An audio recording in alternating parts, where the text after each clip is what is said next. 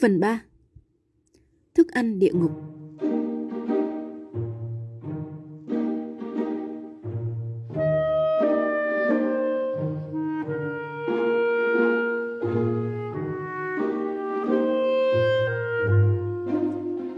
Coi, mọi phụ tùng về y phục trên thân thể người đàn ông mới chạy đến đều tạt tơi, chỉ trừ cái nón mới cáo cạnh. Cái nón sang đến độ những người lịch sự cách mấy cũng nghĩ rằng đó là của ăn cắp. Mà khuôn mặt của người đàn ông cũng xứng đáng với nhận xét như thế. Trên cái mặt dài như lưỡi cày buông thõng một bộ râu rùng và đôi tròng mắt không ngớt láo liền, Hệt như một thằng bù nhìn. Coulson tròn vo nhận ra lão ngay lập tức. Lão già Max Stula. À? Đúng, một kẻ vô gia cư, vô nghề nghiệp Car máy tính đồng ý liền và tất nhiên trong bộ óc điện tử của nó cũng đã hình thành một đáp số khá gọn về thân thế của Mark Stunla. Một con người không ai thân thích và không hề làm việc để sống đúng nghĩa sinh vật. Nghe đồn, lão là người nước khác lưu lạc qua Đức sau Thế chiến thứ hai. Thành phố nhãn mặt lão. Stunla vung vẩy một cây gậy lớn đe dọa lũ trẻ. Tụi bay cút ngay, chỗ này là giang sơn của tao. Lão không còn hơi sức để trèo lên ngôi mộ đá. Tắc dân cảm thấy thường hại lão. Tại sao? Thưa ông Max Tunla. Còn sao gì nữa? Mày, mày hiểu chứ? Cánh đồng hoang Stoner này đã được chia như cái bánh. Tao... Lão thở hồng hộc. Tao, tao được chia khu vực này, kể cả ngôi mộ trống. Những chỗ ngon lành gần chỗ máy bay rơi, tụi khỏe mạnh đã giành hết. Đây, đây là giang sơn của tao. À, thì ra thế. Các người đang cướp bóc thiên nhiên bằng lòng tham không đáy của mình. Lão Stunla chống cây gậy xuống đất, dáng làm bộ uy nghi như một nguyên thủ quốc gia. Có thể tụi bay mới nhập cuộc nên chưa biết. Ê, từ cây sồi kia đổ lại đây là phần đất của riêng tao. Chỉ riêng tao mới có quyền lùng sục khu vực này. Ôi, ôi kho báu, kho báu có thể nằm bất cứ chỗ nào, chỉ cần tìm thấy sắc viên phi công. Tặc răng, chỉ còn nước lắc đầu. Trời đất, thôi đi ông già. Chúng tôi chỉ đến ngôi mộ trống rong chơi chứ không thèm dớ đến cái giường châu báu của ông đâu. Tôi có cảm tưởng như ông sắp nhận chức thị trường thế phải. Này, đừng đùa với tao chứ. Tao biết tụi mày cũng đang chảy nước miếng vì cái kho tàng Ả Rập. Đất dưới chân tặc răng như sụp xuống. Coi, hắn không thể nào tin nổi. Cái lão Max Tunla thường ngày rách nát như ăn xin ở thành phố luôn cầu cứu sự bố thí của người khác đã quay ngoắt 180 độ. Lão tưởng rằng mình đang sửa soạn là triệu phú đến nơi. Đã vậy thì... Tặc răng mím môi. Đã vậy thì chúng tôi không đi đâu hết. Chúng tôi sẽ ở đây tìm vàng cho đến khi nào chiều cao 2 mét của ông lùn xuống. Đất đai hoang dã của trời đất mà. Trời ạ, nhìn cái bộ mặt thảm hại của lão mà tức cười. Mắt lão cụp lại như muốn khóc, hơi thở phì phò thống khổ và có vẻ như lão suy sụp đến nơi. Tặc rằng không thể cười được. Hắn nhìn sang các bạn ngao ngán. Chúng ta lên đường, ở đây hồi hám quá. Max Tunla mừng như người chết sống lại. Lão cảm ơn dối rít. Đi đi, đi đi và đừng trở lại. Các cậu phải biết đây là giang sơn của tôi. Tứ quái rời khỏi ngôi mộ trống. Tự nhiên quân sư Carr phát biểu một câu làm cả đám giật mình. Ê, tặc răng, có bao giờ đại ca nghĩ rằng lão già Stunla là một tên săn trộm không? Còn hoảng chết tức tưởi ngay trên lãnh địa của lão. Khó tin quá, lão cầm cây gậy còn không nổi thì làm sao cầm vững một cây súng săn. Nói vậy nhưng Stark vẫn bóp mạnh tay Carr. Tiếng của thằng mập Coulson vang lên đánh tan hết mọi nghi hoặc. Mình khát nước quá, tại sao không ghé quán trọ thức ăn địa ngục nhỉ? Chỉ một lát sau, tứ quái đã có mặt trong khu vườn bia của ngôi nhà trọ nổi tiếng. Hồi nãy lúc tạt qua quán, chúng chưa thấy bóng dáng một ẩm khách nào. Nhưng bây giờ thì đã sờ sờ một gã võ biển đi ủng cao su mặc áo choàng xanh lá cây. Gã sắn tay áo, để lộ hai cánh tay đầy lông lá và ực cạn ly bia trước mặt. Đặc biệt bên cạnh gã còn có một chiếc ba lô mở toang, chứa đầy cây cỏ. Gã là một chủ nông trại tìm thức ăn cho thỏ, hay là một ông thầy bào chế thuốc, có trời mà biết được. Lúc ấy thì Linda Mon bước ra. Cả bốn quái đều biết Linda. Cô đã 18 tuổi, từng học cùng trường nội trú với chúng một thời gian dài. Cô chưa lấy xong bằng trung học thì người cha qua đời. Linda đành phải bỏ giờ giang việc học tập để kiếm việc làm nuôi bà mẹ đau yếu và bốn đứa em nhiều nhóc. Cô đã chạy bàn cho nhiều quán khác nhau hơn một năm qua. Nghề tiếp viên có thể hái ra tiền được. Linda đã có lần tâm sự với Gabi như thế. Nhưng niềm mơ ước trở thành y tá viện cô nhi của Linda mỗi lúc một xa vời. Bây giờ thì cô gái đáng thương đang đứng trước bàn gã đàn ông mang ủng. Thưa ông Funko, ly bia tiếp theo của ông đây. Cảm ơn cưng. Gã đàn ông nói giọng khàn khàn. Không hiểu có phải vì thuận tay không mà gã nhéo vào mông Linda một cái. Cũng may mà cô gái né kịp, mặc kệ ly bia suýt đổ, Linda đi một mạnh qua bàn tứ quái. Cô gái gượng cười với Gabi. Kẻ phung cô đó là một thằng cha thô tục. Chị biết làm sao hơn được hở các em. Gã chuyên môn hái lượm lá thuốc trên đồng hoang Soiner để làm dược thảo. Chỉ biết có bia và gái đẹp thôi. Công chúa ngậm ngùi. Tội nghiệp chị Linda. Tuy nhiên chị phải biết cách phục vụ gã đàn ông đáng ghét đó. Hay nhất là đá vào ống chân gã. Tặc răng sẽ giúp chị. Cô gái hầu bàn cảm động. Cô nhấp nháy đôi mắt nâu dưới mái tóc hoe đỏ tết thành bím sau gáy. Giả vờ nói thật lớn. Quý vị uống gì? Tất nhiên là bốn ly đá chanh. Tròn vo thì thầm vào tai Linda sở thích đột ngột của nó, bất chấp sự đồng ý hay không đồng ý của các bạn. Khi Linda bước đi thì nó mới hé miệng. Coi như buổi thám thính trưa nay thất bại. Không một mảnh kim loại nào, không một miếng kính vỡ, chỉ thu hoạch được bốn ly đá chanh. Máy tính điện tử cũng buồn buồn. Cái ông nhỏm ta mang theo cũng vô dụng, cứ nhức lên mắt là chỉ thấy toàn người và người hầm hè nhau từng gốc cây bãi cỏ. Tiếng Gabi nhẹ nhàng nhưng có hiệu quả như một mệnh lệnh.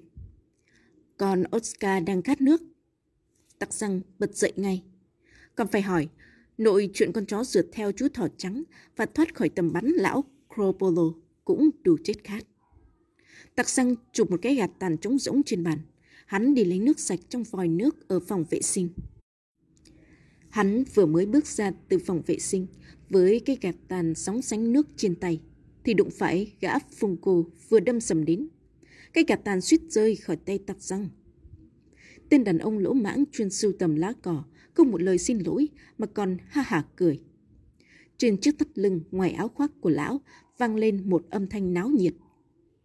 Thì ra, đó là một cái móc chìa khóa dưới hình thức một đồng tiền bằng bạc nặng nề. Hai cái chìa treo lủng lẳng trên đầu hay sợi xích ngắn. Chỉ một chi tiết đó là quá đủ đối với cái nhìn bén như dao của tạc răng. Cái gạt tàn đựng có một chút xíu nước biến thành một hồ nước cứu sinh đối với Oscar. Con chó độc nhãn chui mõm vào như mới trở về từ sa mạc. Đến giờ chia tay, Colson tròn vo kêu tính tiền. Tuy nhiên, người nhận lại không phải Linda, là trình hình một ông chủ to béo với bộ râu quai nón xanh xỉ. Cô Linda không thể bỏ bếp lúc này được. Thôi là Kapner, chủ quán thức ăn địa ngục. Các hiệp sĩ đưa công chúa về tận nhà. Trong lúc tròn vo hít hà do cánh tay mập ú đầy những vết mũi cắn, thì tặc xăng thông báo. Đêm nay, chúng sẽ đồng loạt mặc quần áo sáng để trà trộn cùng bóng tối.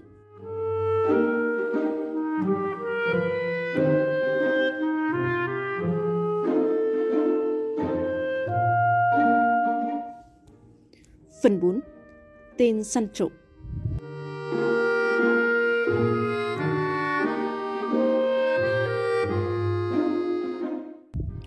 Đúng 7 giờ tối, Tắc Răng và Clausen rời khỏi biệt thự của gia đình soalik nơi cậu con quý tử Willy tự Clausen tròn vo, chọn làm chỗ nghỉ chân cuối tuần sau những năm tháng rùi mài kinh sử và đi giang hồ. Hai đứa đã làm mọi thủ tục kính lão đắc thọ đối với người lớn. Bà mẹ Coulson lúc nào cũng hiếu khách và lo lắng, còn ông chủ hãng sô-cô-la cha của tròn vo ư. Ông ta rất tự hào về thành tích của TKKG đến nỗi cứ sợ nó ống đi vài kilo. Máy tính điện tử Carl đã đợi hai quái dưới bóng cây rẻ lớn như quy ước. Giọng nói của quân sư khá nghiêm trọng. Chúng ta đã chậm chân hơn bá tánh nhiều. Đại ca hay gì chưa tặc răng. Những kẻ tìm kho báu đã căng lều ở đồng hoang soi nơ như đang thiết lập một doanh trại. Họ không để phí một chút ánh sáng ban ngày. Họ quên luôn căn nhà họ ở thành phố. Chỉ chờ đúng 4 giờ sáng trời vừa hừng là họ lại bắt đầu vào cuộc săn vàng. Coulson ngược lại không hề băn khoăn chút nào. Càng tốt chứ sao? Điều đó có nghĩa là về mặt an ninh, tụi mình càng được bảo đảm. Ngoài cảnh sát, tên săn bắn trộm, đồng hoang còn nhiều đôi mắt nữa. Nhưng gã sẽ không dám mò ra. Tặc răng sằn giọng. Tại sao thằng bán trộm lại không dám mò ra? Nếu gã để con hoãng lùng lẳng ngoài đó lâu hơn nữa giữa thời tiết này, thì nó sẽ sình trường lên. Gã đâu hay biết chúng ta đã phát hiện ra con hoãng. Trừ khi gã là nhân viên kiểm lâm Crobolo hoặc lão xếu vườn lang thang Mark Stunla. Lúc đó chúng ta sẽ tính cách khác. Ba chàng thám tử đạp xe về hướng cánh đồng hoang. Những cái bóng đổ trên đường cứ dài thường thượt, rồi mặt trời lặn hẳn sau đường chân trời. Không khí vẫn còn ấm nóng, nhưng hoàng hôn đã buông xuống từ các đám mây và ánh sáng màu nâu chuyển sang nhập nhoạng màu lam tím. Chúng đến quán trọ thức ăn địa ngục lúc vừa dập tối. Bây giờ thì hành động càng nhanh càng tốt. Chúng khóa xe đạp, vượt đồng cỏ một cách vội vã. Vừa kịp tìm thấy con đường mòn xuyên qua các bụi rậm lúc ánh sáng chung quanh đã nhăm nhở một màu đen. Rõ ràng cuộc hành trình lúc này cực hơn hồi chiều. Tặc răng luôn dẫn đầu bằng bước chân của một con mèo, tròn vo tờ hồng hộc từng sau lưng hắn. Thằng mập bỗng vấp một cái bụi sâu dại, té sấp mặt xuống. Cái bụng sô-cô-la của nó ê ẩm. đường xá gì như cạm bẫy của bọn mọi. Suýt, mày vẫn còn mơ ngủ trên giường đấy hả? Máy tính điện tử cũng bị ngáng cẳng. Cái kính cận thông minh của nó văng ra, nhưng nó lồm cồm bật dậy chụp lại ngay. Và đương nhiên, khác hẳn cái bụng ưa cào nhau của tròn vo, vị quân sư lịch sự không dê một tiếng nào. Lúc bà đưa đến ngôi mộ trống thì trời âm u đến nỗi cách xa nhau 10 bước chỉ còn nhìn được lờ mờ. Đêm đen không một ánh trăng sao. Tật răng ngồi xuống ngôi mộ chép miệng. Ô, đom đóm bay khắp nơi nè. Hả? Mày yếu bóng vía quá tròn vo ơi. Đom đóm, người cơ mà. Mày không nhận ra đó là ánh sáng lập lòe của vô số chiếc đèn pin sao? Đúng thế, những chiếc đèn pin len lỏi như những hồn ma trong khu rừng hoang dã của đầm lầy cao nguyên máy tính điện tử lầm bầm. Đám người lớn thật là điên rồ. Y hệt lão Stunla. Ừ, quả đúng vậy. Nhưng này Carl, tao nghĩ kẻ suốt đời làm biếng như lão Stunla có lẽ lại nhiều hy vọng trong cuộc mò kim đáy bể này đấy. Sao vậy? Vì giang sơn của lão được chia có ngôi mộ trống, ma quỷ sẽ ủng hộ lão. Ba đứa cố gắng nín cười trong cổ họng. Coi, những ngọn đèn phía xa đang bớt dần, Trời tối mù mịt, lòng tham của con người cũng có giới hạn chứ sao? Chúng bắt đầu nối đuôi nhau thành một cái chuỗi theo thứ tự. Croson móc một ngón tay vào thắt lưng của tặc răng. Thằng Carr thì nắm chặt thắt lưng của Croson. Bằng phương pháp đó chúng đã không lạc nhau khi vượt qua các bụi cây gai góc. Bây giờ thì ba hiệp sĩ đã có mặt gần cây lê cao ngất. Chúng nhìn về phía ngôi mộ trống. Trời ạ, à, ngay tại đó Ngoài một con chim đêm đang đập cánh phành phạch trên mỏm đá, còn có một cặp mắt rực rỡ như lửa lưu hình, lúc ẩn lúc hiện như đang quan sát chúng. Thằng mập Clausen dùng mình, ớn ra gà. Tặc xăng ấn ngay đầu nó xuống. Xuyệt, có người đến. Cái cặp mắt đó đang di động. Ba quái nằm bẹp ký sát mô đất như ba con rắn mối. Không gian im lặng nghe rõ tiếng sụt soạt có một nhân vật nào đó đang hấp tấp dẫm thân ì ạch lên trên rêu, thạch nam và cỏ. Hơi thở gã hồn hền. gã lia cặp mắt lưu huỳnh từ một ánh đèn đặc biệt lên thành một vòng sáng hẹp, rồi tắt ngấm. Tặc răng nhìn chân chối vào bóng đêm. Hắn cảm thấy mơ hồ có một hình thù xa lạ hằn lên trên nền trời tối. Có vẻ là một người đàn ông. Gã đã đến nơi, bước chân chậm dần, gã đứng lại, Rõ ràng gã đang cố điều hòa hơi thở. Xong gã đi tiếp. Trong chớp nhoáng, gã biến mất giữa rừng lê bên cạnh. Tròn vo vừa khều tay tắc răng sửa soạn thì thầm ý kiến, thì ánh đèn pin lại lóe ra từ rừng lê. Luồng ánh sáng lần này chiếu lên trên, nơi treo xác còn hoãng. Ánh sáng lại tắt lịm, người đàn ông đã bước ra khỏi đám cây lê. Gã chỉ đứng cách đám trẻ khoảng 5-6 bước chân. Coi, các cơ bắp của tặc răng căng cứng. Hắn sẵn sàng tấn công đối phương bất cứ lúc nào, dù hắn biết rằng tên săn trộm đang lầm lầm vũ khí trong tay. Nếu gã lại bật đèn lên lần nữa, chắc chắn ba đứa bọn chúng sẽ bị nhận diện. Nhưng đèn không bật lên. Người đàn ông hỉ mũi. Tặc răng muốn hắt hơi vì mùi mồ hôi quen quen. Hắn chán nản khi khám phá ra tung tích của người đàn ông. Trời đất, cái dáng thấp lùn béo tròn đội mũ và đeo khẩu súng sau lưng kia còn là ai khác ngoài lão Croebolo. Người giám sát việc săn bắn của đồng hoang Soiner này. À à, nhưng cũng không đến nỗi thất vọng lắm. Cứ ngó lão kìa, toàn thân lão được phủ bằng một bộ đồ màu xám. Điều đó có nghĩa rằng lão cũng mang ý định phục kích tiền săn trộm như tặc răng. Và tất nhiên, tên của lão phải được đặt ngoài danh sách kỳ vấn. Croepolo quyết định đi tìm một chỗ núp. Quỷ tha ma bắt làm sao, lão lại chọn một gốc cây đổ, chỉ cách đám trẻ chừng 10 mét. Lão lia đèn pin xuống gốc cây chưa tới nửa giây, rồi gật gù hài lòng. Thế ngồi thu lưu của lão giống như một con nhím kiên nhẫn. Nòng súng kích lên một hòn đá đặt phía trước. Lão lên đạn hai lần cho chắc ăn. Ho đúng ba tiếng. Và chúa ơi, lão lại rút ra từ túi áo chai rượu dẹp Philippines, đưa lên miệng và tô ưng ực. Sau đó là sự im lặng. Ếch nhái và dế lại tấu khúc vĩ cầm đầu tiên trong bản nhạc đêm với sự hòa âm của tiếng gió xì rầm trong tàng lá những cây lê bí ẩn. Ba chàng thám tử của lớp 10A nằm yên không nhúc nhích. Mỗi phút trôi qua kéo dài như một giờ đồng hồ, còn tệ hại hơn cả những tiết học khó chịu nhất. Tặc răng ngó đồng hồ, hai cây kim ngừng ở 9 giờ rưỡi tối. Hắn hoảng hốt khi thằng Cousin giơ bàn tay ra đập mũi cây chát. Một trận đụng độ chênh lệch giữa võ judo và nòng súng của lão Crobolo có thể xảy ra. Nhưng mà không, lão gác rừng chỉ lè nhè ho như một kẻ đã say khướt. Khi mọi người cảm thấy mất hết hứng thú, thì bất ngờ có một tiếng động lạ xuất hiện trong đám cỏ. Tiếng động cực khẽ, nhưng cũng đủ để làm lũ dế im bặt tiếng gáy. Ba thám tử đều thấy bóng gã. Gã như người từ trên trời rớt xuống sát bụi cây.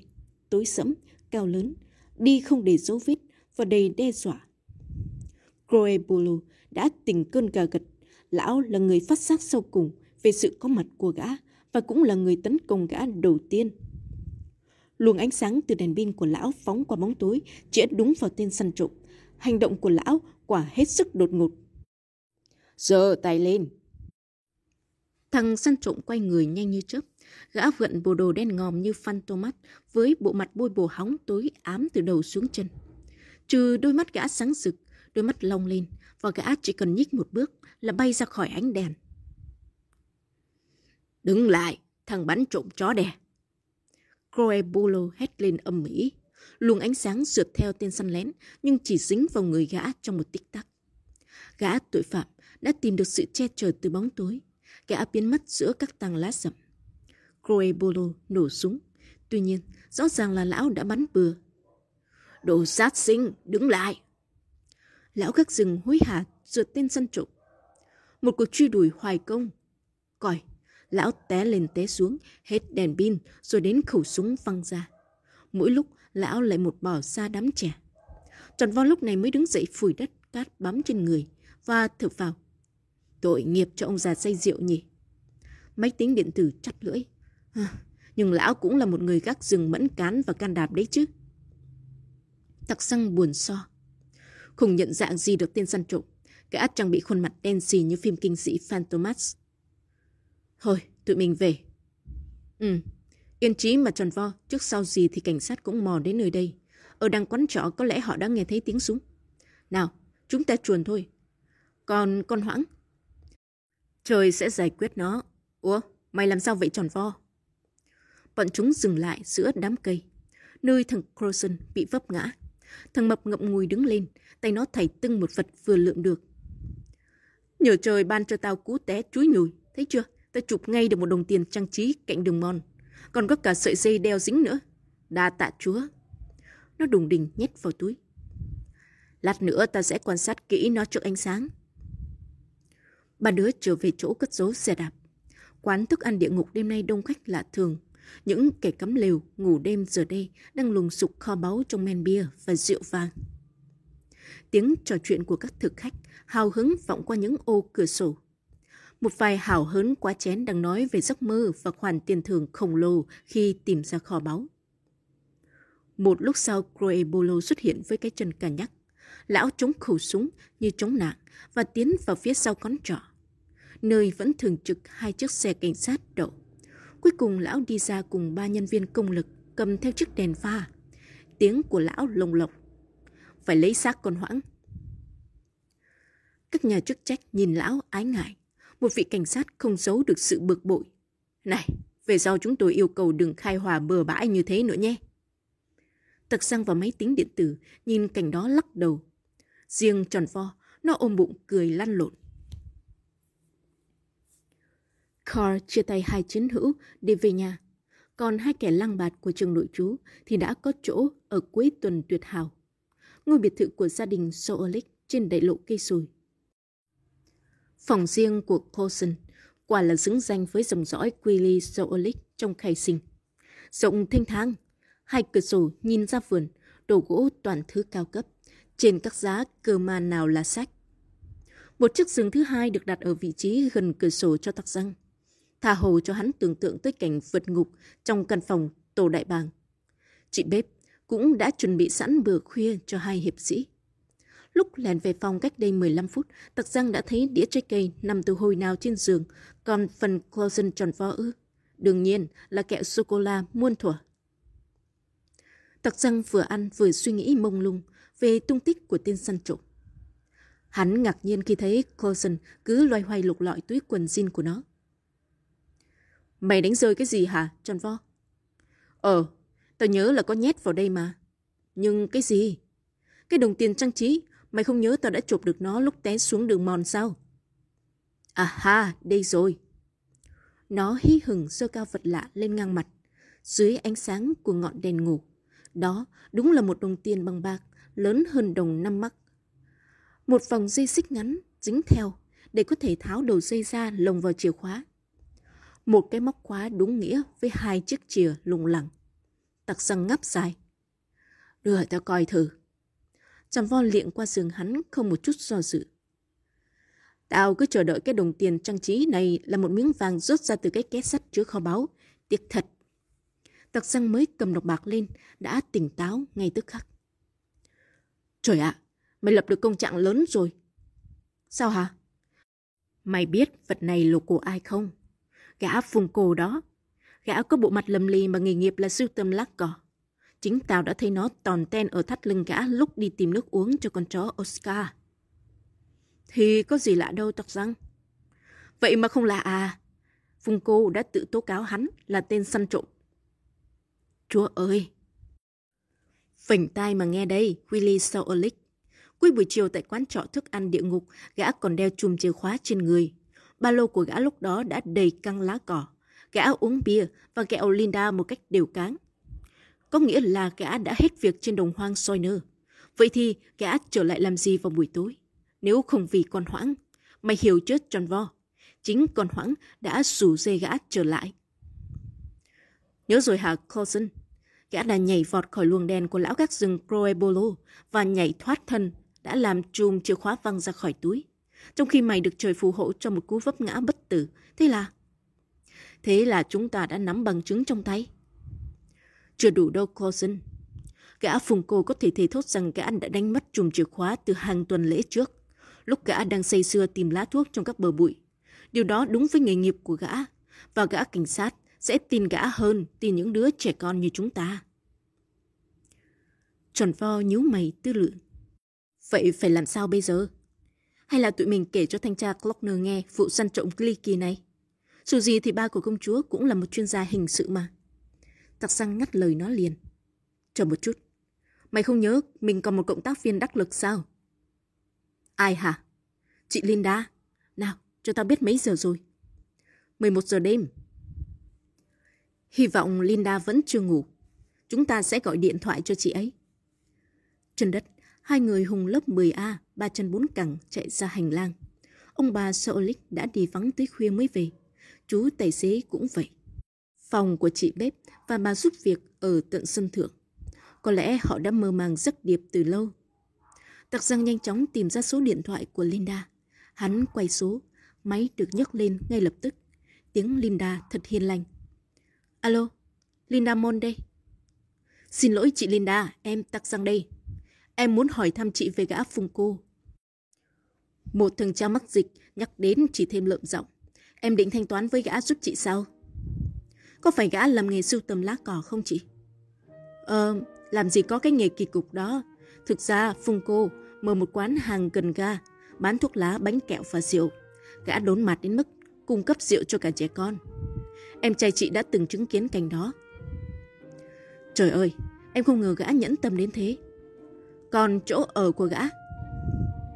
Đằng sau những khu vườn bên rìa thành phố, ở phố Brick Island, một căn nhà tồi tàn nhưng lại nằm trong một khu vườn rất đẹp. Gã sống một mình. Chị đã có lần mang đến đó cho gã một cái gói theo lệnh của ông chủ quán. Sao? Ông Kepner, chủ quán thức ăn địa ngục ư?